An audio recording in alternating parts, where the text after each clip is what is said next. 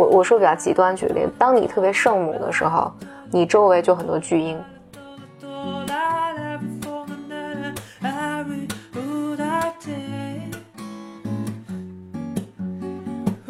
Welcome to another episode of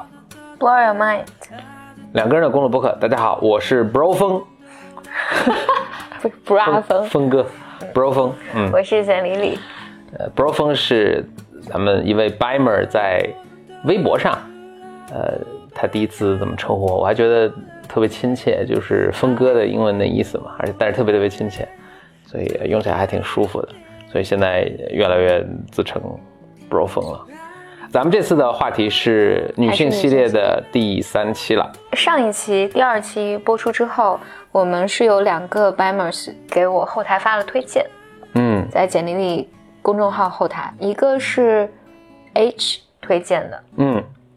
，，H 推荐的是日本纪录片叫《日本之耻》，耻辱的耻。对对对，OK，日本的耻辱，哈哈哈。呃，我所以我猜应该和女性有些关嗯系。，就他们对女性可能不太公平，所以这是他们的耻辱。Really？我不知道，哦，我我猜啊，我也没看，他有介绍这个片子吗？他没有，应该就是应该就是日本社会对女性的一些不公正待遇，然后大家拍成一个、类似以前曾经很火过的一个呃文学作品，叫做什么《丑陋的日本人》之类的。嗯嗯，还有一个 Bimers 叫彬彬，嗯。他推荐了一个 Netflix 纪录片，何峰，你来念一下英文。这前面是他名字啦，这个这这个叫 Christian Christian An Ampor Ampor，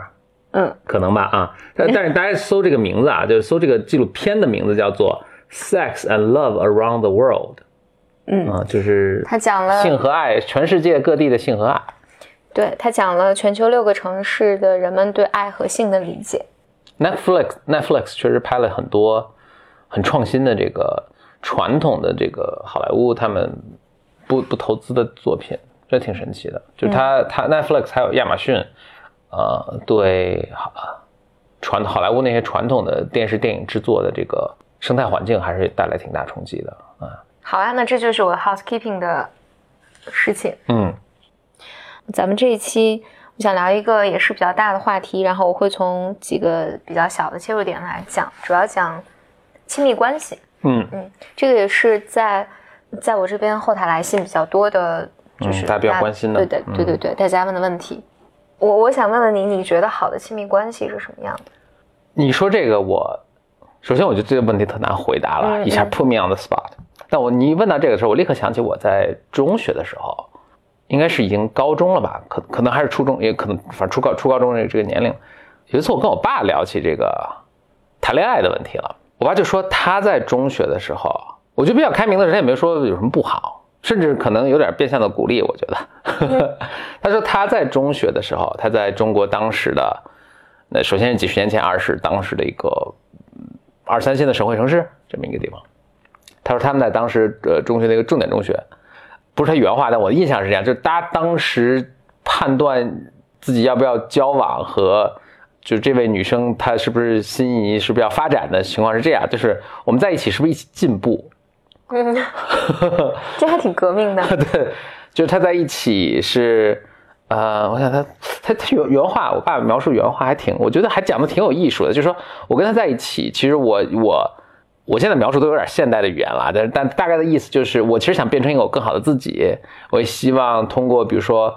呃，我学习成绩确实挺好的，呃，来来 impress 他，然后我跟他在一起，我有这个动力变成一个更什么更更好的一个。那我当时是这么一个状态，我就觉得这个关系还挺好的。啊，他然后转过来就这么说说，如果说你现在交女朋友，你是也进入这么一个状态，我也并没有什么特别反对，大概就这么一个意思。啊，我觉得这个对我印象留留下印象还还挺深的啊，所以 所以你就一直没有交女朋友？所以我后来设了一个特别二的一个标准，就是谁愿意来跟我一起讨论《G.E.B》这本书，就可以一起就可以交往。所以确实单身的时间比较久。啊，我我想、嗯我想自我暴露一个咱们俩的一个细节，但我估计你可能都不太记得了。OK 嗯，我记得咱们俩刚认识的时候，其实有、有聊到你想找一个什么样的女朋友。Really? OK，、啊你看你就你可能这是我们有确，我老觉得这这听起来是个很奇怪的话题。那这个肯定 这是我们确定关系之前还这肯定没有，应该刚认识没多久，我忘了可能在好几个朋友怎么聊的作为学术的讨论，感觉是。对，然后你说，嗯你第一个想法是，你说我得找个英语好的，Really? 嗯，OK. 你不记得 I 了 have no idea. 嗯，？Yeah，我当时想，啊英语好还懂读爱读 GEB，对，但 所以原读 GEB 原文的。对，但但我当时，你当然当然你没有没有提 GEB 这个事儿，嗯但我记得你说有人问你为什么，你说，因为这样我们俩可能看的东西才可能一样，OK OK，对，才有可能有有有就是有共同语言，有有嗯可能更有可能交流，嗯，嗯但很不幸，虽然我们俩后来在在一起，我们俩看的东西还是不一样，也没看什么一样的东西后。来发现，呃，英文世界也有很多不同种的、不同种类的可以阅读的东西，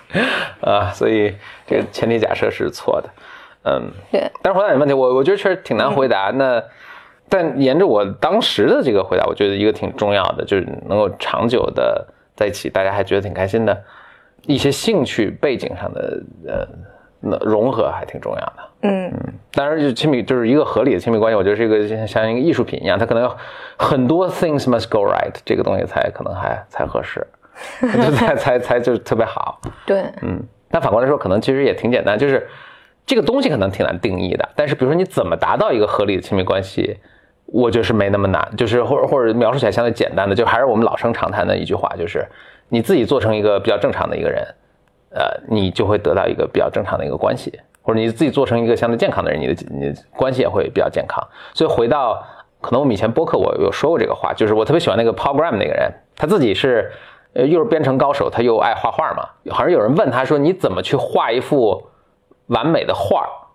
他就引用了他引用的是那个。产 Zen 的什么 motorcycle maintenance 那里面的话，他说你怎么怎么？他回答说，我引用是这个话是什么意思？就是你怎么去画一幅完美的画呢？我很难描述完美的画长什么样啊。但是呢，你先做成一个呃完美的人，然后你随便画就行。对，所以这可能可能得迂回的回答这个问题啊。嗯嗯，我自己觉得我一直都不知道我自己想要一个什么样的亲密关系，嗯就是或者意识层面一直不知道。嗯，我就真的是不知道，这个这太、嗯太困难了，这个。对，这这个真的是没有办法知道。嗯 然后，但是呢，有一个 clue 是我自己的感受，就是我大概会知道什么样的男生是吸引我的，嗯，就是你喜欢的你喜欢的人，就他们身上有些共性。哎，那嗯比如说在你不同年龄阶段，这是同样的一种类型吗大方向上是没有太大的变化，？OK，但是呃细节上是有变化的，因为每个人不一样嘛。如果同样的问题问我的话，我会觉得我更年轻，比如十几到二十，甚至二十五岁以前的时候，我现在看起来是完全完全没有任何 clue。因为因为你是个 mess，我觉得是完，而且我觉得我并不是特殊的，因为我有很多其他 bros 嘛，很多其他哥们儿，我觉得没有人是有任何 clue，嗯他们是想要什么，不是。当然他会被一些比如长得好看的女生吸引，这个是呃人之常情。但是他没有任何 clue，就是他能预测出我跟他在一起，比如说我会很开心，嗯他是完全没有任何人有任何 idea，这个未来会就是我们在一起会是什么样的一个结果啊？没有任何人有任何 idea 啊，嗯所以所以我觉得对我来说，随着我的智慧的逐渐积累，呃，性格的逐渐完整。我觉得还产生了很大的变化，但是变化不是说我以前喜欢 A，又是现在喜欢 B 了，我是逐渐可能到了三十五岁我才说，哦，原来哦女生是有差别的，或者就是哦是有这么大的不同，就是比如说她的性格啊，她的这这个我怎么听你描述的像智商问题？不真真的我我觉得大多数人在、男生在三十岁以前是完全没有任何 idea，嗯，但但我我觉得这个话可能稍微有点那个有争议啊。嗯，但我觉得女生是比男生更复杂的，就是可能从很在这件事情上，我觉得肯定上女生是是女生是更复杂，对情绪啊，对我想，我跟因为女生可能对情绪确实是更敏感的，或者更有 awareness，在她更小的时候，所以我觉得女生在和男生选择男生的时候，肯定是相对更谨慎一些。肯定是，呃，这个这个从虽然你不是很喜欢这个这个思路方向，但我可以举一个对进化心理学上，它对这也有一个解释，嗯。就是至少在现代的避孕措施出现以前，生育或者这个什么，这是一个对女性非常危险的事情，就是大多数就是很多女性在这生孩子事件就是一件很危险的一个事情了，嗯。那更不要说你之后还要带着她这个让她成年，这是要十几年的一个工。对男性相对是个风险小的一个事情，嗯首先你不用经历生的这个痛苦，然后另外你要不负责任的话，你这你还可以跑了，对吧？嗯所以明显就是从进化的这个呃经过漫长的进化之后，女性在这方面是非常非常挑剔的。嗯你在动物界也看到很多都是，嗯就是一群鸟跟那儿蹦极蹦蹦蹦蹦蹦蹦半天，可能这个母母鸟能看两看十个小时，然后就说，哎，这个蹦最高，我就找它，对吧？嗯 啊，这是非常非常挑剔，他经历严格的考验。嗯，但是至少我在年轻的时候，我不知道男生是和我不一样的，嗯，我我不知道男生是没有概念的。嗯哦，你的意思说就是你。就是你就是你会发现我很谨慎，但你不知道男生其实是同样的谨慎的。OK，我我不我我不知道男生呃，男生是完全不谨慎的，完全不谨慎的。嗯，对，然后在这种状况，我也根本不知道一个理想的理想的亲密关系，对于我来讲，理想的亲密关系应该是什么样，其实嗯是完全不知道。你不你不知道对于亲密关系应该有一个怎样的预期。嗯然后呢，就在这儿，我想讲一些和可能和心理心理咨询有关的东西啊。然后后来我我意识到一件事情，就是其实也是刚才你你说的这一点，我自己觉得随着还是随着我自己的成长，嗯，我的关系会发生变化。此话怎讲？我先从一些简单的讲，嗯嗯。比如说，比如说我我能想到，比如说更更小更小一些的时候，我举举非常不举我自己例子，非常非常典型的例子，你你经常看特别乖的女孩儿，好好好学生，经常会喜欢那种调皮捣捣蛋的男生，嗯，嗯。哎，这这个这个，我其实倒不太确定是不是乖女孩会特别被这种吸引，也许更容易被这吸引，但整体上，包括在英语这个文化下，它也有一个就是 bad boys 嗯，是特别特别吸引女生的，它有一种身上有一种危险的气息啊。对。啊，，因为我我觉得这个这还确实挺挺有趣的如果如果。如果我们把 Why？嗯。因为如果我把那个乖女孩看作是一个隐喻的话，嗯。就是因为女性相对于男性来讲，嗯。就是更被压抑、更更需要更顺从、更服从的这么一个群体。嗯因为我被压抑下去的那部分，你替我表达了。嗯如果我内在其实是隐隐的有这种需求，我自己又不能承认，也不能去表达的话，即便我承认了，我也不能表达，因为我是个乖女孩的人人设嘛，我是不能做这种破坏性的事情啊，或者挑战啊，或者拒绝别人等等等等。所以，当你能做这件事情的时候，其实是在替我表达，所以这个东西就会特别吸引吸引我。我觉得更像是，所以所以乖女孩经常会被坏坏男孩吸引。哎，那如果你这个成立的话，岂不是首先一特别乖的男孩是不是特别容易被太妹吸引？好像不完全是。真的吗？特别乖的男孩会不会被太妹吸引？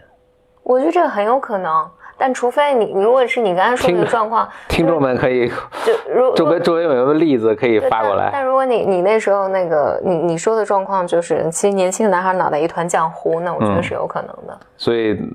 嗯男生反正就就没有没有鉴鉴别力了，所以他们可能嗯都都都无法判断。那还有一个，那就是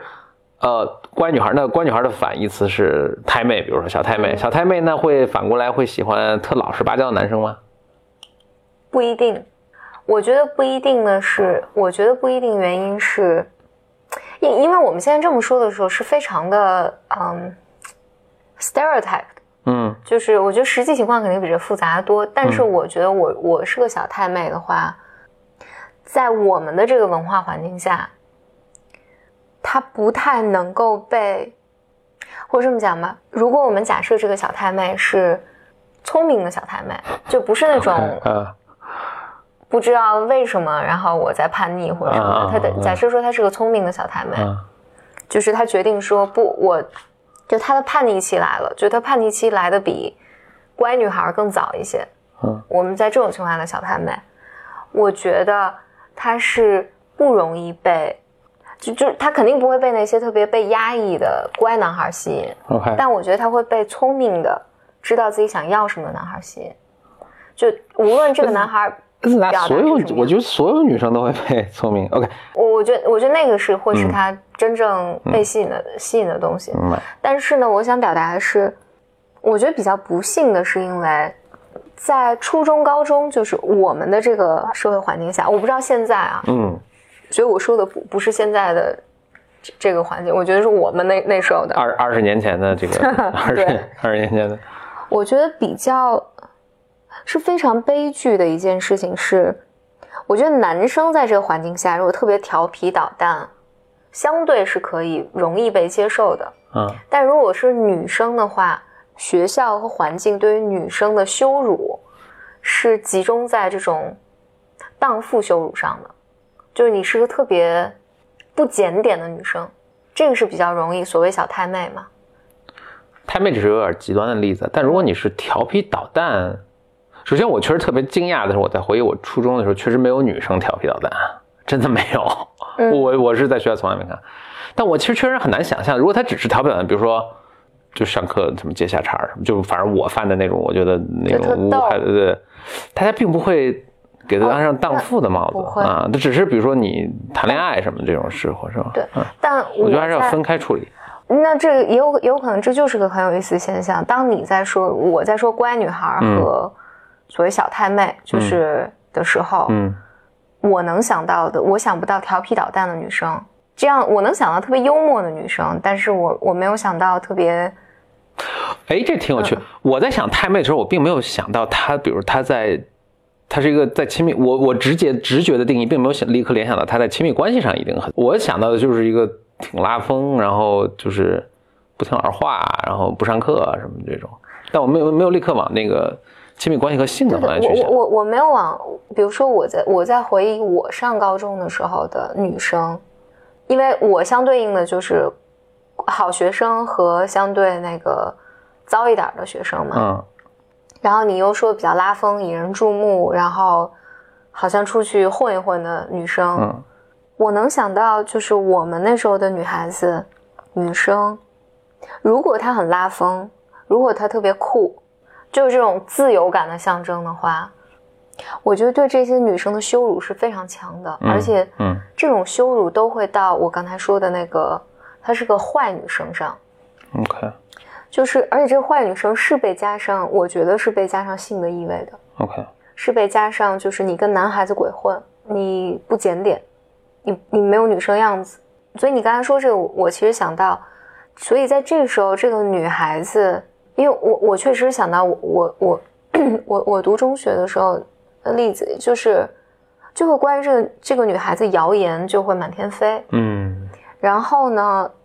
女生她如果又特别想反抗、特别酷的话，其实她在这个时候是不多支持的，所以她就会容易出现更多的行为问题，就是显得我自己觉得显得很惨烈，嗯。嗯嗯，就是所以她会被。所以你能看到的这些女孩子在和那些，如果她真的要谈恋爱的话，她几乎只能选择那些所谓酷男孩，或者其实他们也里面也有很多就所谓看起来特别那个调皮捣蛋的男生，里面有很多就很自我、很很自由的男生，里面有很多是好的。但，嗯，对于这个女女这些女生来讲，我觉得这个，我现在还没有办法言语化这些东西，但我觉得他们最终都会。不是最终我能想到的，我脑袋里想到的几个鲜活的例子，就是他们在这个情境下是特别特别孤独的，他真的会了会为了反抗和抵抗去和哪个男生好，嗯嗯，所以我觉得他们是会，所以你刚才问我的时候，我所谓小太妹，我想到是这样的形象，就是他们是非常自由，就是或者追求自由，或者追求就自自我独立的。人，女孩子们，但是在那个环境下，其实是被压抑的嘛，嗯，然后也是不被允许的，而这个对他们的那种不公和和伤害和那种孤独感，会使得他们做一些伤害自己的事情，嗯，我觉得这个是比较糟糕的，但我不知道男生有没有啊，我相信男生也有，嗯，但有可能就就你你刚才说的，就男生在那个时候就是啥也不知道。我我现在回想，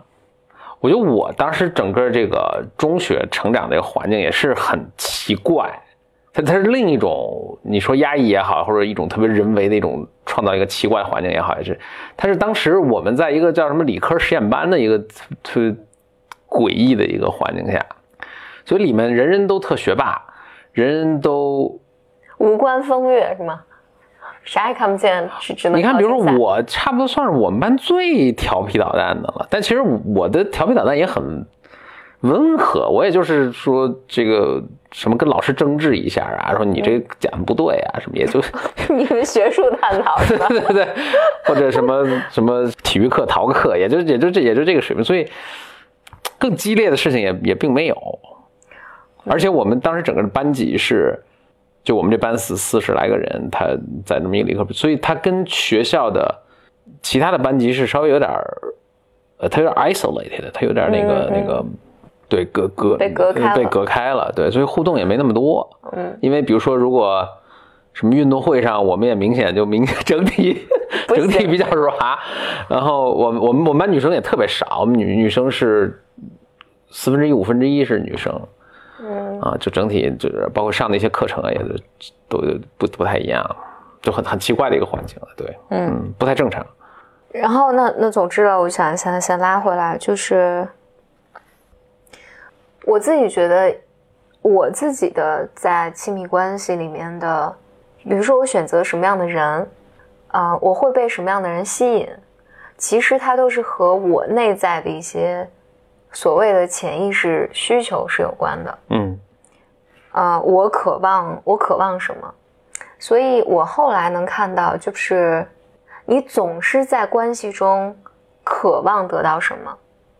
比如说，我自己总觉得我在家里面总觉得我被家里面忽略了，我觉得家里没有照顾好我。我举非常粗暴的例子，那我在找找我的另一半的时候，就我会被谁吸引呢？我可能可能就会被那些。比如容易忽略我的人吸引，然后因为这个或者当然当然他也有可能这听着挺奇怪的，难道不是应该再找一个更对我更关注的人吗？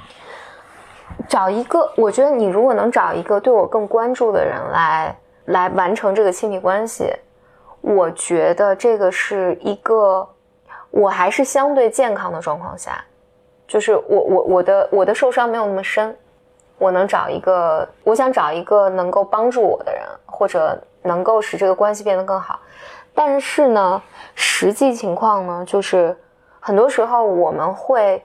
实际情况是比这个更惨烈一些的。实际情况，我有可能会找一个和我爸妈很像的人，带给我的感受很像的人，我希望去重新在这个关系里面把它修好。这就是为什么，就比如说，如果我从小被家暴或被虐待的话，我可能找一个继续继续虐待我，我可能找了一个人，甚至我会，我的行为方式是有可能使得那个人跟我在一起的时候变得更暴力。嗯，那还有人还会有这个诉求，就是我其实特别特别渴望被照顾，于是呢，我我很想在新的这个关系里面，我找到这个关系里面，我找到一个非常弱的人，我拼命的想要照顾他，其实是我希望被这么对待。但是我，但我这只是只是举一些例子嘛，实际情况肯定比这复复杂。但我我想在这表达的是，你究竟会被什么样的人吸引，在你的这个生命阶段里面，它是有你内在的诉求的。所以，如果你从这个角度去看亲密关系的话，其实没有什么所谓的完美的亲密关系。这个我记得我前一段跟一个朋友聊天的时候也是，因为从从我的角度来看的话，我觉得他的关系每一段，他都是付出巨大情感代价的一个人，就他每一段关系都是这样。而我跟他谈的时候，就因为有时候他来跟我聊，然后我我我想试图提醒他这件事情，然后他说，他说我知道啊，但是，但他说，但是有没有可能我就是要这就是他需要的对，，That's what 这就是。这就是我需要的，嗯我就是想找一个特别在我看来特别虐待他的人，他说：“可是这就是我需要的 Yeah，我可能这就是我需要的。你给他找一个就更正常的，他可能他是完全不会被，对对对，你如果找一个所谓我认为健康的人，可能对于他来讲就是毫无吸引力。嗯，所以这个就是我我在刚学心理咨询的时候，所以这清官难断家务事，不能掺和这个。对，这个是没有嗯没有办法。我觉得这，所以这就是我觉得这是人的一个心理成长的阶段。但是，有人可能就一直在卡在这里面，就是你也经常听，比如说一一对夫妻吵架吵了一辈子，或者一个人，比如说结婚离婚就四五次六七次，等等等等。我觉得人人是就亲密关系是个巨复杂的东西，然后它就是没有一个标准答案或者一个，这就是特别好的一件事情。你说这就让我想到，就是人类的亲密关系跟天下最接近的就是鸟类，嗯其实跟其他灵长类动物挺不一样的。你看黑猩猩什么，一个雄猩猩一堆雌猩，这，you know what's happening？但鸟鸟类很多是跟人类非常接近的，嗯，很大的一个原因是因为鸟类它这个。就这也很难说因果了，但鸟类整个，比如抚育后代什么，很多都是夫妻一同参与的。因为，比如一个人在那儿孵蛋，你那怎么办？那必须得至少俩，一个得去出去捕猎才能回来带回吃的回来，对的。所以它这个他们之间的 bonding，男男女之间，就是公鸟母鸟之间的 bonding 是特别特别 strong 的。嗯，所以鸟类跟人是最接近的。哎，那我就问题了，就比如天鹅，天鹅好像就是，比如问世间情为何物，这都他当时就是那谁，就是写天天鹅的嘛，这叫生死相许什么对。哎，那他们之间吵架吗？比如一个天，而且天鹅特别逗，那就是一个公天鹅、母天鹅，他们看看对上眼了，就可能很年轻的时候，刚今年刚孵出来的，刚刚性成熟，看见在一起了，从此就一辈子在一起，就是他们迁徙呀、什么每年都回到同一个窝啊，就是老是他们俩，永远他们俩，迁徙飞好几千公里什么的。那他们吵架吗？这这我想问的问题，他们吵架怎么解决呢？不，比如他们很多行为跟人类是他们没有很类似，语言，不是他们就没有语言是件如此的幸福的事情。嗯你继续，嗯，就就他们之间也有很多跟人很类似的像，比如他们也有出轨对，啊，出轨是百分之三十的鸟是出轨的什么的，就挺。那我就在想，那比如吵架这件人人生这么重要的事儿，他们也经历吗？打架吧，可能用啊用其他的方式来表达了。所以后来讲就是，所以我刚学心理咨询的时候，就有老师就讲说，你你一直以为一见钟情是一件很浪漫的事情，啊，呃，但你最终发现一见钟情只是病人相遇，是。就刚好我的我的那个创伤，或者我我的我没有被满足的需求和你没有被满足的需求，或者你你的那那部分东西，刚好能够挂在一起，是，嗯，于是我们就会有非常强烈的被吸引感。呃，这个这个还很有意思，就是如果你你真的去看，就你要你要真的想了解这个，其实是如果你学习一些和家庭治疗有关的东西，嗯，或者你看伴侣治疗的东西，是非常非常有意思的。因为我曾经看过一个案例，我记得在 BM 里很早以前播客也有讲过，一对夫妻过来做那个伴侣治疗，啊、这是一对美国的夫妻，然后最终呢，你发现他们两个都会说，我们俩刚相遇的时候就觉得对方非常特别，嗯，就有一种熟悉感，特别好。但后来就是肯定是后来婚姻出问题了，然后来来来见伴侣治疗师，然后后来在这个过程里面发现，他们俩有共同的心理创伤，就他们俩都是在各自的，他们俩各自的家庭里面都发生过特别严重的事情，而家里都是避而不谈的。然后他们在家里也也都有被 abuse 的经历，然后这个使得他们他们各自在处理这些东西的时候，都发展出自己不同的模式来。但是，但是这个东西是，这个其实是他们一见钟情时候的那个熟悉感。但但我这么说，并不是一见钟情就不好啊，就是但所有的恋爱都要从你你对这个人钟情开始嘛。嗯，当你们的情感更稳定一些，嗯，我对一见钟情，我还是有个比较那个，呃至少我在比如三十岁以后，我就有一个比较真实认识他的一个态度，我觉得完完全不靠谱。就说我当时可能还没见着你，这是我自己误导的啊。嗯，就是这完全不靠谱啊！就是每当后来我就发现，就是当你特别被一个人吸引的时候，我就哎打住打住打住，自我反省一下，是你的哪个 button 被他摁了，就是你的就我们每个人都有些什么 trigger 啊什么的，就是您都停一下讲，哎呦靠，是我哪些 trigger 什么？比如说，哎，是因为他就是啊，就是畅谈了一下 GEB，对吧？或者哎，他表现出了一口流这个标准流利的英语，就你的什么 trigger？当然更深层次的 trigger 啊，但是你什么 trigger 被他摁住，所以你要停下来检查一下，因为否则就很容易就就车开沟里了。嗯，但不是说你检查之后就说哦，那我这个就停这儿，就是就是你你冷静了一下，觉得说哎，其实这个没什么大问题，但是你还可以继续往前开，对啊，但是但是你这个 check 一下还是很重要。嗯，所以我我觉得我整体觉得一见钟情是很不靠谱。但但整体我我可能想我可能想拉回来一点，就是如果你见到了这个人，然后被他强烈的吸引，嗯，但是这时候多半你的。前额叶就不工作了，嗯，但如果你还勉强能让它工作的话，你多半，如果你真的坐下仔细想一想，你是能从你过去的一见钟情史上或者恋爱史上找到规规律，找到这个蛛丝马迹的，嗯，找到就是究竟吸引你的是什么，比如说你曾经就是坏掉的恋情里面。就是比如说，对方就是会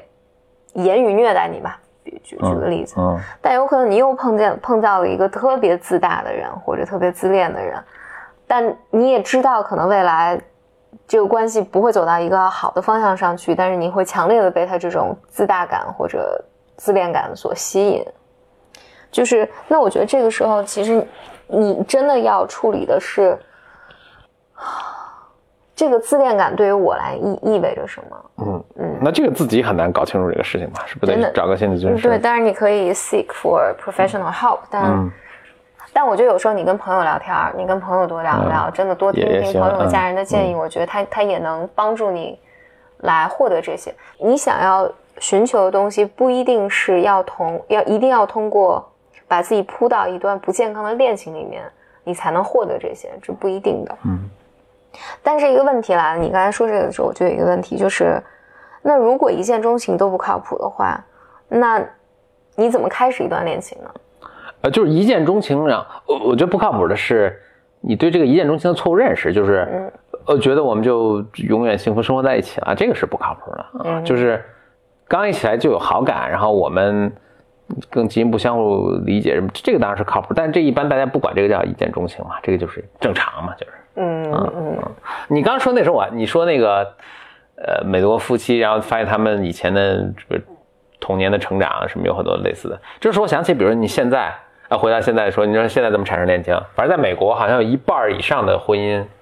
亲密关系都是什么 Match.com，什么就这种相亲得来相亲网站得来的。我在想，你看他们就是你每次进个相亲网，他是问什么几百个问题的问卷，然后他把那些什么可能比较类似的人。或者你们都共同的兴趣爱好，喜欢共同电影的人，他就是 match 在一起，就是匹配在一起。他的理论就是，哎，那其实你们相似的就会比较容易产生火花。这跟你刚才说那其实差不多啊。当然他问卷没问那么深啊。你小时候有没有被啊父母冷落过、打骂过？嗯，我我我想在这延展一点，我觉得不只是这种亲密关系，就是所谓恋爱的亲密关系。我觉得你你会被什么样的朋友吸引，也是一样的。就你人生不同阶段的朋友，其实身边朋友也是不一样的。嗯，我举个例子，比如说，当你特别，我我说比较极端举个例子，当你特别圣母的时候，你周围就很多巨婴朋友，嗯，朋友就问你借钱啊，朋友就问你能不能给给我干这个啊，能不能给我干那个呀？嗯，而当你再成长一些，你决定不当圣母了，你要当一个健康的正常人，你有七情六欲的正常人的时候。巨婴纷纷离你而去。对，因为你给不了他了。啊，你这时候就更能吸引到一些巨婴去寻找下一个圣母。对你，你你更能吸引到一些正常人。嗯，所以都活在这儿，就是你生活中什么样的关系，什么样的这那的的，都是取决于你自己是你自己的构建是怎么样。对，因为我我对这个有有一个个人的一个经历，就深刻的认识是，我我我们有一个朋友嘛，我我就。是新认识的朋友，就是我就特别喜欢他，嗯，你就老想跟他那个一起干这个干那个，然后后来我记得在有一次我们咱们仨在谈话的时候，嗯，谈到一个项目的时候，然后我们这个朋友就啊，他找了很多借口说这个不愿意做，那个不愿意做，巴拉巴拉巴拉巴拉。然后他讲了一个，他突然讲到他小时候的一个经历，然后我就意识到，我意识到，我觉得哦，我我总觉得跟他好像很亲密的一个原因，是因为我们俩 share 了同样的 trauma。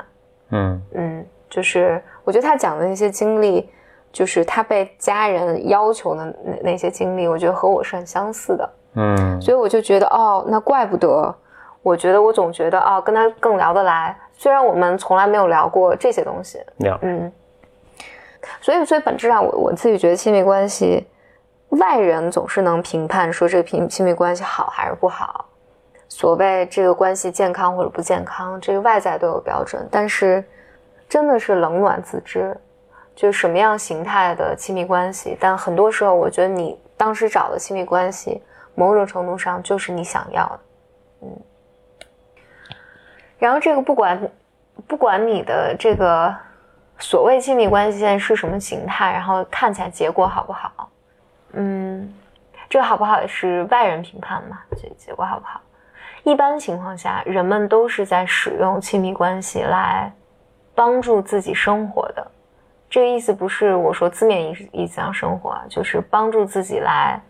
完成一些自己内在的心理需求。就我我我举这个我我这么说是因为我再举个例子可能说表达更清楚。比如说，我还是拿巨婴举例好了。嗯，有的时候你 去嗯，有的时候比如说你对巨婴特别愤怒，因为你总觉得被他剥削，嗯所以这很人人是很有意思的一个一个一个一个一个状况，就是有可能你会故意的勾引他来到你身边，这个这个的表表现可能就是你你特别的 nice 呀，然后你表现的就是我什么都可以啊，然后但是终于当他提出一个不合理需求的时候，你抓到机会能够狠狠的灭他，嗯，羞辱他。这有点诱敌深入的感觉。对对对，但我我我真的是见到很多人做这样的事情，嗯，嗯就是，但是这里面就很多施虐受虐的动力了，所以有的时候我们在关系里面，在亲密关系里面，有时候也做这个事儿，所以这是为什么我刚才说，我们其实，在亲密关系里面，经常使用亲密关系做这个事情的，所以这个时候你看，就和亲密关系是无关了，嗯。但当人们相对健康一些、相对成熟一些的时候，你相对更知道自己想要一些什么的时候，以及你知道哪些东西是从关系里面或者从正常的一个伴侣身上是不可能得到或不可能被满足的话，你这时候进入一段亲密关系，这个关系可能就能这个关系呈现出来，就会让你更舒适。哎，那我就问个问题，那我们老说这一个人相对健康，然后他的不管亲密关系还是其他什么朋友的关系都会更健康等，有没有一个估算啊？就是在这个正常的一个人群中，也有百分之多少的人相对健康呢？这样是给我们，因为可能很多在听的听众，大家也在外面找嘛，就心里就会算算这个机会应该是比较少的，啊。因为我我也确实，我我我很高兴听到这个啊，因为我觉得真的是很少。应该真的是比较少的。嗯，啊，大家也不要抱太大希望啊，对，对真的很少啊。对，但但但在碰到一个一定要珍惜，我 就碰到一个，我觉得你们相处起来比较舒服。嗯我还特别想在这儿说的是，因为因为咱们俩在一起做节目啊，然后咱们俩在一起创业啊，等等等等，你还经常在什么豆瓣儿、微博上来秀恩爱嘛？嗯嗯，首先这是非常令人讨厌的行为。嗯，然后。这我也确我也确实打算现在开始越来越少了，可能就没有了以后。行。啊，各位 Bimers 大家听好了，可能就没有了以后。但但我很想说，我我很想说的一点就是，我觉得没有一段关系，包括咱们俩的关系里面也是，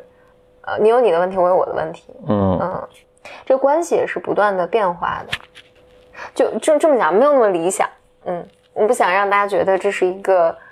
不想让大家觉得这是一个特别没有冲突，没有没有吵架，没有或者没有冲突，没有吵架是就理想嘛？这挺不理想的，我觉得。嗯嗯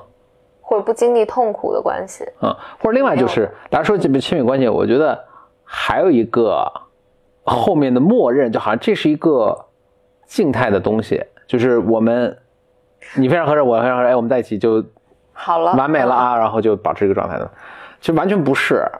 就是这是一个非常动态的，你是亲密关系可能是一个，它不是个 goal，它不是个 destination，它不是一个目的地，它是一个 process，对对对，就是，所以我我我可能另外一个就是你碰到一个人，当然这个判断也很困难，但是哎，你判断说，哎，我们在一起能够 work on something，work on 这个 thing，啊、是我们的 relationship，就是这个 foundation 足够让我们能在上面 work on，然后当然肯定会出各种各样的问题嗯，啊、好的坏的什么，但是你你还愿意哎这个 foundation 是 OK 的啊，我们在一起什么，哎，那就就 OK 了啊，啊哎这个而且是最理想哎，的一个这个你还真真让我想到，我记得我小时候，啊。我小时候倒是倒是有一个很坚定的信念，就是我我我这个信念倒是一直有，我觉得我就觉得人生这么长，然后而且要要经历这么多困难的事情，嗯，你必须得能找到一个人，就是你只你你你最终的这个结婚对象，就是他一定是你愿意和他成为队友，嗯，就是能一起。就能一起面对这些事情，并不是你们一开始就有能力面对这些事情，但是你们俩一起在这个 process 里面 work on 的一个一个人。但如果这件事情，你觉得我跟这个人是没有办法一起并肩作战的，那那他就是他再高再帅再有钱或者再怎么样，这这都嗯就是毫无意义。当然这问题来，你怎么判断你这这人是猪对对对队友还是？这这也太难，这这这确实 难几乎是不可能的。但但是我我我记得我小时候是、这个认识我是有的，然后接下来的问题就是你刚才说的，就是那我怎么找呢？怎么？我怎么判断？所以钱钱钱钟书当时就钱钟书当时说说这个先结婚后在围城里面有这么一段说先结婚结婚再度蜜月这顺序错了，哎先度蜜月再结婚，因为度蜜月的时候呢是各种各样压力啊，像我们最近去了一趟那个嗯这个旅行嘛，就才几天对吧，也是各种各样压力对吧？嗯你经历这个压力，这这趟折腾这么一趟回来之后，哎，觉得彼此还能过，那再结婚。哦，钱钟书这说的哎那所以这这个我倒是嗯多少能、能能理解这件事情，就是结婚总是有这种特别繁琐的仪式，繁琐的仪式、繁琐的这种，呃也确实很多有有有一定比例的人在这个过程中就掰了嘛，双方家、家庭谈不拢啊，等等等。嗯但我觉得都太迟了，他这都马上要结婚前了弄这繁琐仪式，这繁琐仪式应该更早就开始，那 怎么恋爱先有一个繁琐的仪式？就不知道了，就呃就就不知道。但是我觉得应该更早开始什么，你因为都那到那时候都箭在弦上，不得不发，家人亲戚七八十口人都聚集了，你说突然说，呃压力太大了，这可能不太行。不，那那你从比如说婚前的这嗯种见双方家长，然后双方家长可能对彼此有一些意见啊，等等等等等等，你们你们两个对这个自己怎么处理然后到你是不是要买房啊？你是不是要干这个呀、你是不是要干那个呀？就不是一定要买或一定不买，但它就跟治疗材料一样，就这个材料在这儿，你们能不能 survive？你们讨论一下，对对大家是能大家能不能保持一个呃，这能不能 work 啊？out 对对对，这能不能 work out 这个东西对嘛？能 work out，嗯那你们有情绪，但同时又有理智啊，能够这个。对，这是这也是个磨合的这个这个过程嗯。我这儿补充一个这个啊，就是有关这个嗯这个亲密关系是 relationship，它是一个呃 process，是一个过程的。我在读商学毕业商学院毕业的时候，其实教授是讲过这么一个事情的。但是教授就反正你们都毕业了嘛，教授就说啊，你们学了很多什么供应链战略啊，什么市场啊，这都没什么用啊。人生是很多东西是很就是那是非常有用的，对你们的幸福的这个影响是大得多的。比如说什么亲密关系什么，但是这个我们也不会，没有人会教，所以我们只能教你一些没用的东西啊。但是他就说说说说这一点，这教授岁数很大了，他说我学到的，我都这么大岁数，我学到一个特别重要的一课就是。就 love 这个词，爱这个词，它既是动词也是名词。我们经常的过度的看重它名词这个东西，我们 fall in love，对吧？什么的啊，我们之间有没有 love？那这个是可能是错误的。应该更重要的是看它的动词的那部分，它是个行动。行动有一个什么好处？就是你可以选择去做还是不做的。嗯啊，他说，呃，我在大概就我们结婚很多年之后，可能比如三十年之后，我们夫夫妻关系也出现问题，那我就跟我朋友抱怨，就说我也不再，我感觉我不再爱我的妻子了。那朋友就说，那你就那你就再去爱呗，就好像我我好像我现在就是呃我不我不经常做饭了。那你如果想做，你就去做呗，就没有什么 stop 现在。说我最近不再开车了，那你想开就去开呗。说我不再健身了，想健身健呗。就是一个你可以 decide to，它的是原词是 you can decide to love your wife again。嗯，所以我不知道这个事情是不是能这么，就像开个电灯、开个灯泡一样的，说开就开，说关就关。但这个还是给我一个挺大触动。所以他那个他那那个学习课教什么，我就忘，我现在甚至忘了那课是什么课。但是，但我记得这个教授的名字，然后我记得他说的这个话。嗯他说：“你们你们，因为我们当时都是可能二十五岁到三十岁之间的一帮孩子嘛。他说你们反正以后事业，我相信你们也不会有什么问题，而且这都不是大问题，你都都无所谓。但你们肯定很多人，大多数人会结婚了。那你们结婚，你们肯定也会碰到这么一个 moment，你觉得你不再爱你的伴侣了。嗯那个时候，你可以 make a decision 去 love 你的伴侣 again，就这么完了。嗯，哎，我说我靠，当然我猜他每年都这么说，就不管他这是不是一个套路，我就记录到现在，记记到现在，然后我就送给大家了。嗯。当然这 foundation 还是得有啊，然后怎么判断这 foundation，、这个还是无解。当当然，当然，我觉得如果当你决定要分开，或者你觉得不爱了，我嗯我要分开，那这也是个决定。啊，对就是，也是啊，就，但但我觉得他就是多给你的 option，其实你还可以选择重新爱他，嗯或者继续爱他。嗯，而而且就是我我确实现在也很同意的一一点，我觉得老一辈人可能都倾向于同意这个。那我现在是不是岁数大了，我也开始出现倾向，像生活中一切值得追求的东西一样，你拉小提琴，你下围棋，你英语好，你 你说的都是你的追求。拉小提琴，呃，或者你身体健美，嗯嗯这其实都还比较简单的事情，都是要付出巨大的努力才做的稍微像点样的。那一段亲密的关系和一个幸福的家庭，那就更是了。你 really need to work very very hard on this，、嗯然后 if you're lucky you succeed。我确实，当然也不是说你在一个呃 abusive relationship 你就不能脱离哈，当然是可以脱离的，而且我们现在社会也相对 open 的，是嗯不管你是男是女什么，我们都是有这个 choice，都有这个选择。但我确实觉得现在大家就很随意，那 你可能就是年真的年纪大了。那可能就 give up too early。是的，是这个从从大家换工作什么都一样的啊，对或学个什么东西都一样的，give up too early。对，give up early 的一个结果就是，那是你以前的工作都都白浪费了，而且浪费了，而且你如果是这样的一个 pattern，这样一个规律的话，你真的可能永远打就打不出那口出水的井。嗯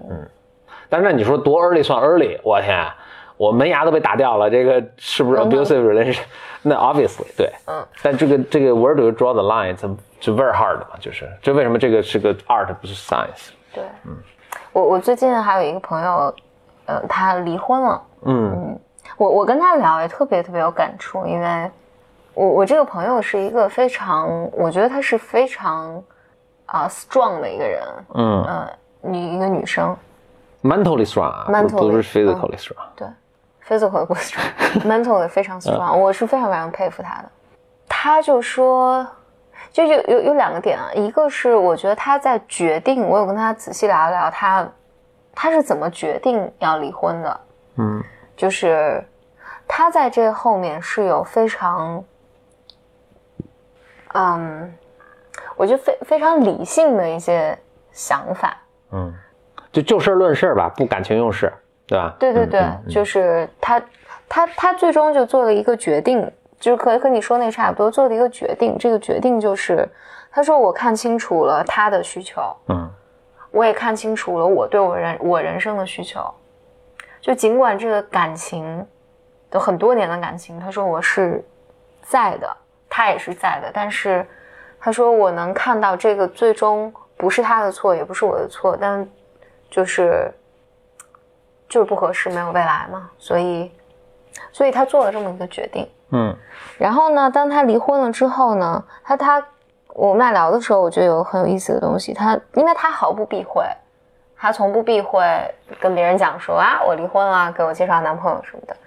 他从不避讳这些。但他说，他说很有意思，他说，他说当他跟别人说的时候，他才发现原来这么多人都离婚了，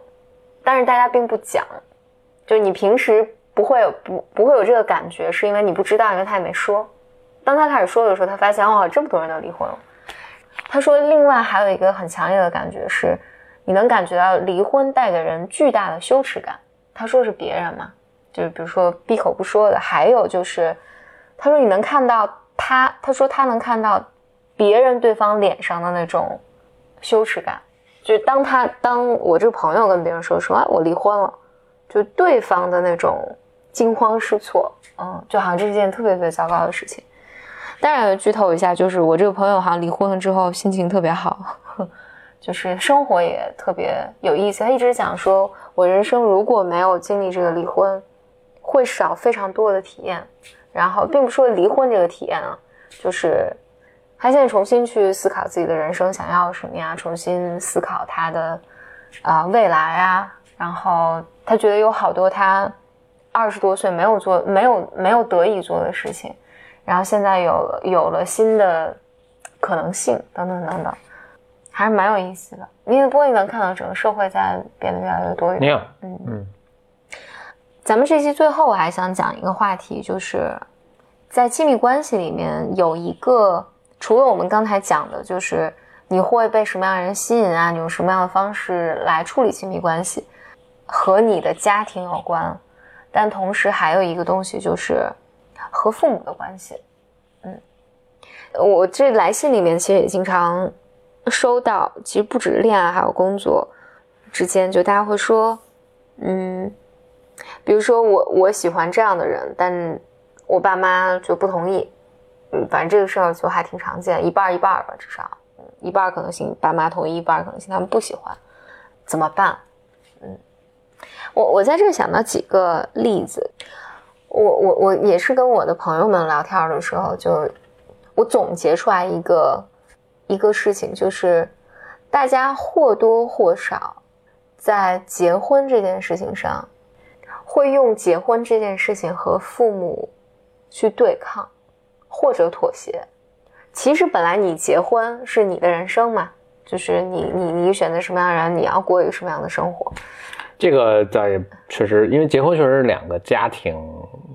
两个家族之间的一个，对对对，是吧？对，我我虽然这么话听着，在现在这个语境下，就是那很多人也不喜欢了，但这确实是，它确实是两个家族之间的事情。但是我我想说的是，人们在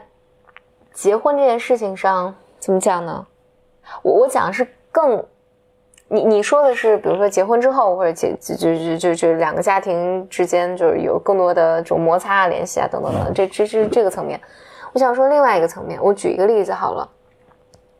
比如说，我不只听过一个姑娘跟我讲，我朋友们跟我讲说，比如我就嫁了一个我妈特别不喜欢的人，然后呢，我也知道这个人不是很合适，但是作为我对我妈的叛逆，我就嫁了。对，是吧？我想用这件事情来伤害我妈。是，嗯嗯，就是，而且，当然，你你你不会这么，你你肯定结婚的时候不会有这么清楚的想法，嗯，就是你你你肯定把它也包装成一个我真的挺喜欢这个男的，这个可以，那个可以，然后等等等等。但是你有一天就更成熟一些，你回你回想起来的时候，你是在做这么一件事情，嗯，就我听了。很多朋友 其实大家在婚姻这件事情上，他都不是一个特别理智的行为，就是都是，嗯，比如说有有的人就是我妈让我早点结婚，我偏要晚点结婚，其实也并不是，嗯，就我遇到了我也就不结，我我就要要让人难受，嗯，或者你不让我嫁，我非要嫁，然后因为我就是要表达你你管我管太多这个愤怒感，就人们特别容易在。这种结婚啊，或亲密关系这些事情上，使用它来完成你对和父母之间的没有处理好的关系。嗯，这个是特别常见的。所以我记得，我记得我有一次不是去去一个中学讲课，呃，一个国际学校中中学讲课，然后怎么就后来就是讲讲座完，有几个家长跟我聊天，就聊到这件事情，我就讲到，因为那那个是个高中嘛，我就说，因为有个有个妈妈就提了一些问题，我就说，孩子在这个时候叛逆是特别好的事情，因为聪明孩子如果他健康发展的话，他在这个时候是要叛逆的，因为我觉得像我这一代，尤其像我吧，我我的成长环境里面，我一直特别乖嘛。你如果高中时候没有叛逆，初中、高中的时候该叛逆的时候没有叛逆，那他就只能到，你就只能到你二十多岁的时候，真的在面临很多人生重大的选择的时候，你拿，他就拿这些事情和家长对着干了。我们并不说家长一定对一定错，或者你一定对一定错，这多半不是。但是当你的所有注意力都在和父母对抗这件事情上的时候，其实你你做出的那些选择。是为为了你和父母之间的关系去服务的，而不是真的在在做你自己人生亲密关系的选择。是，嗯。然后我就想讲那个，我自己觉得就是，就跟我们，我就你刚才讲的这些，好像我们期待亲密关系是一个，哎，我健康你健康，然后我们俩合适啪，然后这这个关系就好了。这是一个理想化的一个状况嗯，我觉得我们也会理想化我们和父母之间的关系，尤其是如果我们是一个孩子的心态的话，就婴儿的心态的话，你就觉得爸妈就应该理解我，爸妈就应该支持我，这是我个人的选择。但我的，我我现在到现在的感受是，如果爸妈能够理解，第一，这是极少数的。而且，如果他能这么做，其实是非常非常珍贵的事儿，而不是，而不是我觉得我从小长大一个理想化的一个状况是觉得这不是应得的，对，这不是应得的，嗯，这不是应该的，父母不是应该要来理解你，应该就懂你的需求，然后应该就你做什么都支持你的，所以就不要巨婴了。你就就得 grow up，就就但但这是一个对于孩子来讲，这是很残酷的一个现实嘛？就觉得啊，他们有他们的局限，但是呢，同时，呃，我我还见到有来信上有讲说，我我如果真的做了我自己的选择，我我对父母特别愧疚，或者我担心父母不开心，那就是也把父母想太脆弱了。嗯，那父母有自己的日子啊，那可能人都根本都。没特别在意这事儿，哎不，那可是还是有很多父母，对，肯定有了，对，还是有很多父母不断的来，比如说在哭诉啊，嗯，哭泣啊，说你如果，我记得前段儿看那个一个网综，咱们国内最近比较流行网综，我只看了一个片段，微博上有个片段，就是那个父亲就说，我觉得如果我女儿没有没有结婚的话，他说我就觉得特别羞耻，我觉得特别特别丢人，你会怎么看呢？但对但但是就没有了解更详细情况了。但是如果就直接简单粗暴的描述，那就这你这父亲有问题吗？那你没必要嘛。嗯，为什么要羞耻啊？对，当然是这样。就那孩子你就很生气嘛。但我我我觉得我后来学习到的一个东西就是，但这就是父母要过的一关，这是他要过的一关。我老有这么感觉。这个我举那个，就这个因果是很难界定的。嗯，呃，我举个例子，就是咱们养这个猫的时候，当时去领养中心，他们一位工作人员嘛，他反复说你不要太紧张，嗯，你紧张，这猫很敏感，猫就容易生病。对，其实猫很皮实的，就是你，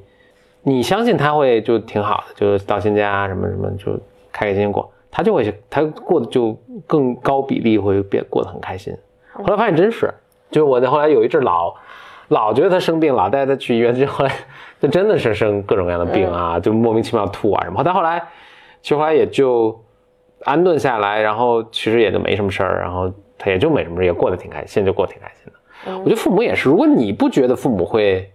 可能没那么简单啊，但我还是心里有这个信念的，就是你不觉得父母会因此担心、伤心、难过啊等等，然后你以这个态度去跟父母互动，其实父母可能也就说，哦，这孩子其实他。也挺自信的，对，他也不不替我们担心，那我就没什么担心，其实他也就好了。嗯，其实是这样。是，我我我我是完全同意你的说法的，就你的状态其实会对反过来影响，影响，所以哪个是因，哪个是果的不好说。如果你你是一个，我特别需要你理解我，我特别需要你支持我，特别需要你那个什么的话，父母的权利就非常非常的大，呀呀呀！嗯，啊而且他就会能有非常，因为因为你表达出我不确定我的生活应该怎么过，嗯那爸妈就肯定为你操心操的更多，那就是天呐，那 或者我特别 care，就是我这么做了，你们会不会伤心？父母说，哎，那我是不是应该伤心啊？对吧？就是，嗯，那我真的很伤心反正这。是真的伤心了。对，然后当然，当然在这里面，我我。对，我觉得，我觉得这个是。那我们再往后走一步，就是有的父母就是强烈的表达说，你这么做就是不孝，啊，你这么做你就是不让我活。那你就 have to 甚至 deal with it。甚至我我觉得我有不少朋友会讲说，你比如说他没有按照父母的期待或者预期去结婚啊，或者什么的，嗯那你真的就是你，比如春节回家，那比如你的爷爷奶奶就跟你哭，嗯就是嚎啕大哭，那你怎么办？呀，然后，那 they they need to grow up 了就。哎，对，就是这句话，真的就是这句话。我觉得这个是，我觉得这个真的是孩子，这这还是上上期我们有提到俄狄浦斯那个，所以我们最终的结论都是 everybody grows the up。是这个，其实是这个意思。我觉得这个就是 bro 风的名言。对，嗯这这 grow the up。这个就是，比如说上一期我们讲俄狄浦斯的那个，就.你你就是要从心理上，你你得你得长长起来，而且长起来是，你所谓弑父弑母是弑弑掉你内心特别害怕的那个形象，嗯因为爸妈是会成长的，，no，就是你如果永远都说，如果我没有满足你的期待，然后你就嚎啕大哭，你就特别愧疚，你就抬不起头来，他是不是一定永远？你你父母是不是一定永远是这样？双方都是要经历成长的，而父母是会成长的，而父母你得反过来是这个时候，你得能够忍受，你得有能力忍受让父母焦虑、失望、难过的所给你带来的这个，所带给你带来的这些感受。哎，这个这个桌这个几乎就完全一个完美的翻转。就你比如说啊，咱们老说，比如年轻父母养孩子特别焦虑，嗯孩子在街上嗷嗷走，啪摔摔屁墩儿，嗯然后就哭啊什么的痛苦，什么蹭破了或者。那我们我们也反正我小时候老说，哎，就说哎，你看国外的父母就很开明，他就会让孩子自己站起来。嗯嗯，但是那这个父母同时就要忍受这种这种焦虑嘛，对。吧？现在一样，就是等于是你，哎，你现在成长起来了，比如说你做了什么决定，然后父母不满，父母等于父母摔一屁墩儿。对，啊，跟那儿哭。嗯啊，对对我受伤了是吧？你现在要变成我们刚才说那个年轻的父母，你要能说 OK，你自己站起来。嗯，对，，Yeah，就是嗯，这这个，可以把我们这节目转给你爹妈听，如果他们就不站起来的话，呃，可能爸爸就再不来听这个播客了。但但我觉得真实情况就是这样的，嗯。就是因为这是你的生活，你做的决定，你为此承担后果。父母是会为你担心，他会表达各种各样各各样的意见，但是父母是要成长，而且他能够成长，就是、嗯。呀，对他们要有信心，对。就就所以中国有句老话老讲给父母听的嘛，就儿孙自有儿孙福，哎，就是你得你得想开点嘛，嗯对嗯就是这不是这不是你能管的事情了。父母也就是父母这个过程中，他 go through 嗯很多很难很对于他来讲很难熬的很难熬的事情。嗯但是因为我觉得我年龄也大到一定程度，就我就跟我一起长大的朋友们也都中年人了嘛，嗯就是呃大家都逐渐体会到都这个，都三三十四三十四三四十岁了，然后就我身边好多朋友都说啊，好像爸妈反正经历过了那一段时间，现在都还挺就挺好的，嗯反而他们能有有的有的父母甚至会过来给你更多的支持啊，等等等等，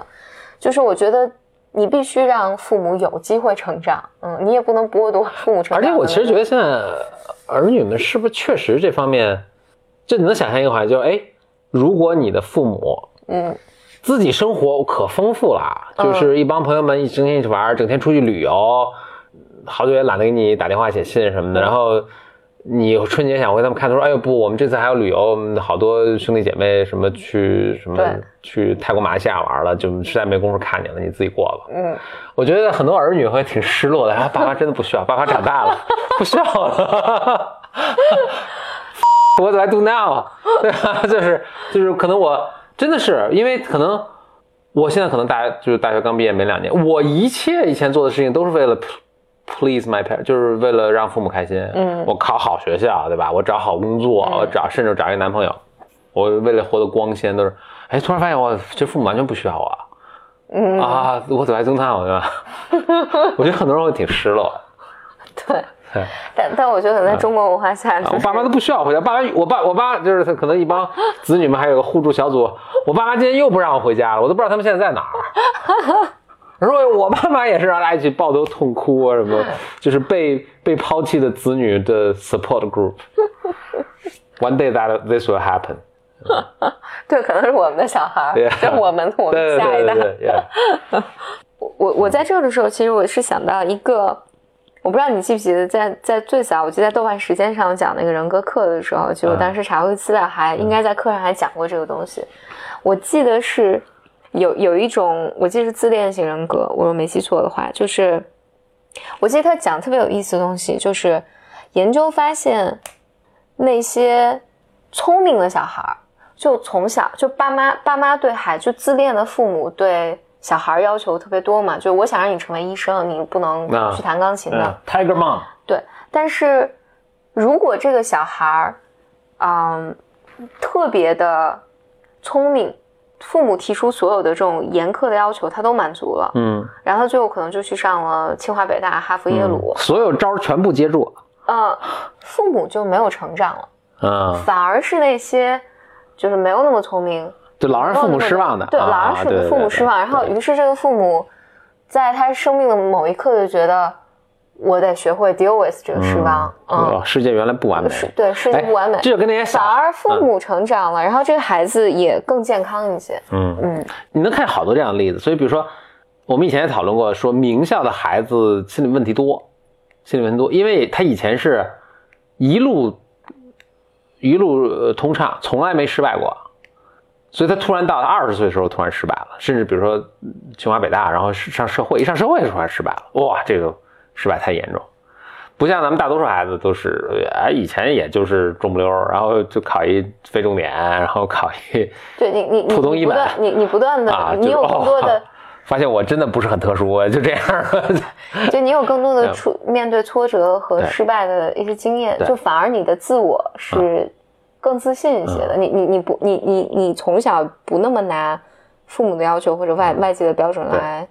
来评价自己。所以这个倒是，我觉得这儿可以咱们响应国家号召一下，咱们就应该多生几个，是不是生两个？现在国家就让你是啊生两个，就为这好处是什么呢？就除了本身这可能是是，对，也有利于国家发展啊，这，但是另一个好处就是这俩肯定有一个得让你失望吧？你不你不 你不能俩都那么，那你这简直太，那你这特别受上天眷顾，那你可能就想什么都行了啊，对吧？那你这俩搞不好俩都失望，那就是你再走运，你肯定得有一个失望嗯嗯，啊，那就够了。完成了人生这个成长这一步 孩子帮你完成、啊，完成这一步。嗯你刚才这么说的，我突然想到，你我一个美国的朋友跟我聊，他说他一个朋友跟他说，他说他一想到要生孩子这件事，他就想说，我如果生两个或三个，他们会联合起来跟我对着干，嗯一起把我抛弃。就是，anyway，我是刚才刚才想到，不知道为什么突然想到这个，嗯，当然这个可以删了，刚刚那个要删了的。嗯，Yeah，why do you talk about that？我就就觉得逗我就可以 留着，，no，让大家知道说 OK，未剪辑版本其实有很多莫名其妙。的。对，好了，那这就是我们 BYM 这三个字儿念挺绕的啊。对，，BYM，你就得 BYM 吧，以后。BYM。那那这就是我们 BYM 呃，不对，说女性系列，全称 Blow Your Mind。嗯，对，嗯。行，那就是我们 Blow Your Mind 啊、女性系列的第三期，然后我们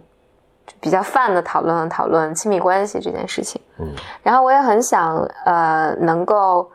听到大家的想法还有讨论，以嗯及发到哪儿呢？以及你的问题，嗯你可以发到微信公众号“简里里”给我留言，然后我我都会把大家的问题记下来。尤其是我之前立的 flag 是我们的这个女性系列一共要录八期，嗯，所以需要你来分享你的经验、你的感受、你的 ideas。你的想法或者你的嗯话题，因为我还有五五个选题没有做，呀，请请大家帮我想想选题。你的话题会成为选题之一呢。嗯另外呢，我们也很，就咱们这第二集播出之后，确实呃引起了很大反响，在微博上产生了热议。呃，就很多人确实都跟我们说，比如听了好几遍，然后把这个节目分享了给他的好朋友，还有很还有一个特别有趣的是，很多人说跟自己的妈妈一起听，应该是女儿跟妈妈一起听，我们听得特别高兴啊。希望你跟你妈妈一起享受这个一起听播客的这个时刻。所以在这儿，我确实也啊、非常欢迎大家把听了之后觉得我们这个节目是有帮助，觉得你周围的人需要听到这个声音的话，声音的话，把这个 Blow Your Mind 咱们这个女性系列的节目推荐给你的朋友、你的父母、嗯你的女儿，也许，嗯嗯，拜。好，拜。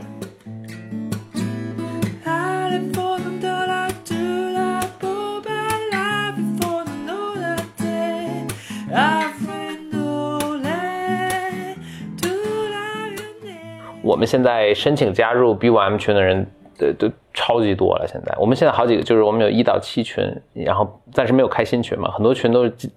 达到或者接超过两百人了已经。现在这些群怎么加入呢？一是如果你有朋友已经在 BOM 的一到七群，他可以把你拉进去。他可以把你拉进群，但是每个人身上现在是有名额的，嗯，就也不要 bug 你的 friend too much。如果他已经用完了名额，可能就没法拉你了，也很遗憾了。然后你在入群了之后呢，呃，我们的一个惯例就是，呃，先会有一个自我介绍。还有一个方式，如果确实没有朋友在群里呢，呃，就找峰哥的微博，就峰哥的简历都有微博，简历里的微博就叫简历里哈，峰哥的微博叫 bym 峰，呃，一个词 bym 峰。呃，我常年置顶的会有一个入群的一个呃微博，就是你可以在底下写上你为什么想加入群，然后我们其他 Bimer 呢会不时浏览，他帮你入呃，群。对，他可以他可以来勾搭你，拉你在微加微信，然后拉你入群，对，所以现在这是两个入群的方法。